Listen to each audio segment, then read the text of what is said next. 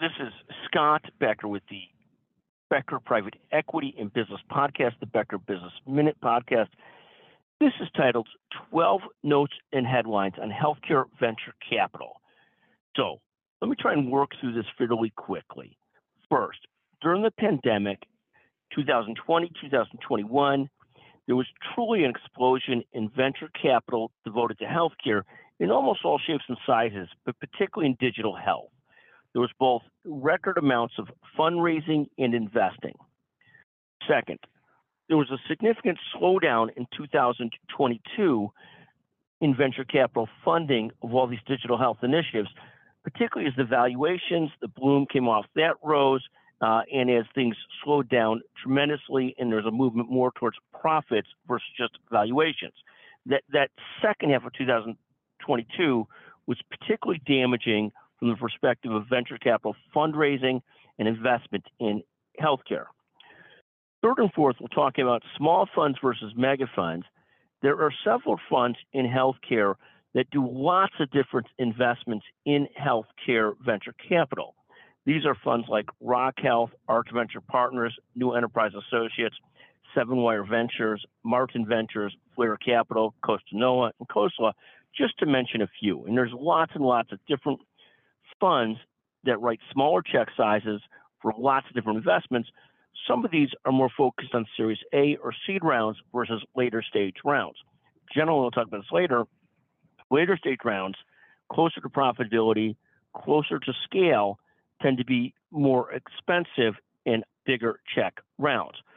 Fourth, aside from the funds that write smaller checks uh, for smaller projects, often with some special niche or special alliances, there are some mega funds that tend to make much larger investments per deal.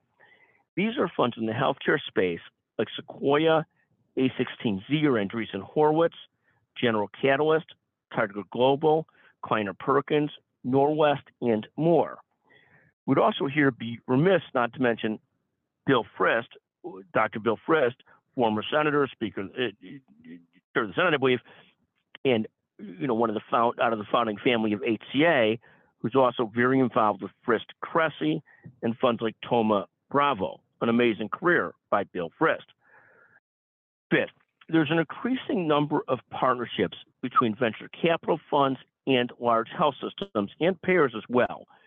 General Catalyst, which has added two phenomenal CEOs to its roster, uh, Dr. Stephen Klasko and Dr. Mark Harrison, has particularly made great advances in trying to partner with major health systems.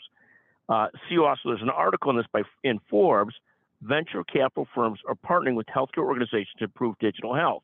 But again, some of these big venture capital funds really making the effort to partner closely with hospitals and health systems. Sixth, there's also an increasingly increasing number of systems that have funded and self-managed or outsourced their own venture efforts. For example, Advocate Aurora Enterprises, which is funded by Advocate Health, Advocate Aurora Health, uh, now part of the Atrium system too, is led by Scott Powder. Providence Ventures, formerly led by Aaron Martin, who was from Amazon, went back to Amazon, and a ton more. There's a lot of these efforts out there, like Kaiser Ventures, Cleveland Clinic Ventures, just a ton of these out there that are, that are like this. Seventh, there's seed rounds, which are higher, higher risk, early rounds, which are high, high risk, and then later rounds, where a company's closer to really hitting its stride, that are less risky rounds, but more expensive rounds. Eighth, venture capital investing is generally thought of as more early stage and more binary than is uh, private equity investing. So what you see on the venture side is an overwhelming amount of profits come from a small number of investments. One article I saw recently said 10 to 20% of investments generate 90% more of the profits, and 50% of investments barely return the capital that's invested in them. So, it, very small number of companies generate the overwhelming number of, of profits, amounts of profits, and then a whole number of companies either go broke or just as likely don't go broke, but return maybe the original capital is invested. Ninth, healthcare venture capital can include several different areas. There's been so much focus on digital health and digital technology the last couple of years. Digital health, provider healthcare, biotech, pharma, diagnostics, medical devices, a whole bunch of different areas that can attract venture capital funding. 10th, a great article in Modern Healthcare about sort of what happens when venture capital investing sort of peaks. And this is an article by Eric Epstein and Douglas French titled Healthcare Venture Capital Potentially Peaked. Now What? And this was written in late 2022. 11th, uh, a, a number, another article on the same concept from the Wall Street Journal. Digital health venture funding pulls back from last year. And again, these articles are helpful because the, the, the, title says it all to give you a sense directionally where things are at. They're slower than they were a year ago after the peak of digital health and other types of investing. Finally, Kaiser Healthcare, Kaiser Health News, has, has an article about this issue of more and more health systems have decided to invest in venture efforts, private equity efforts, partly because they see the margins in their own businesses being challenged.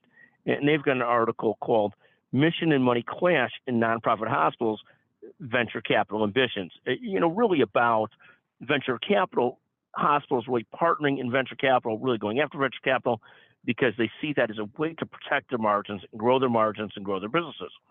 In any event, this is sort of 12 quick notes on healthcare venture capital investing and what's going on in the health capital, healthcare venture capital world. Thank you for listening to the Becker Private Equity and Business podcast, the Becker Business Minute podcast. Thank you.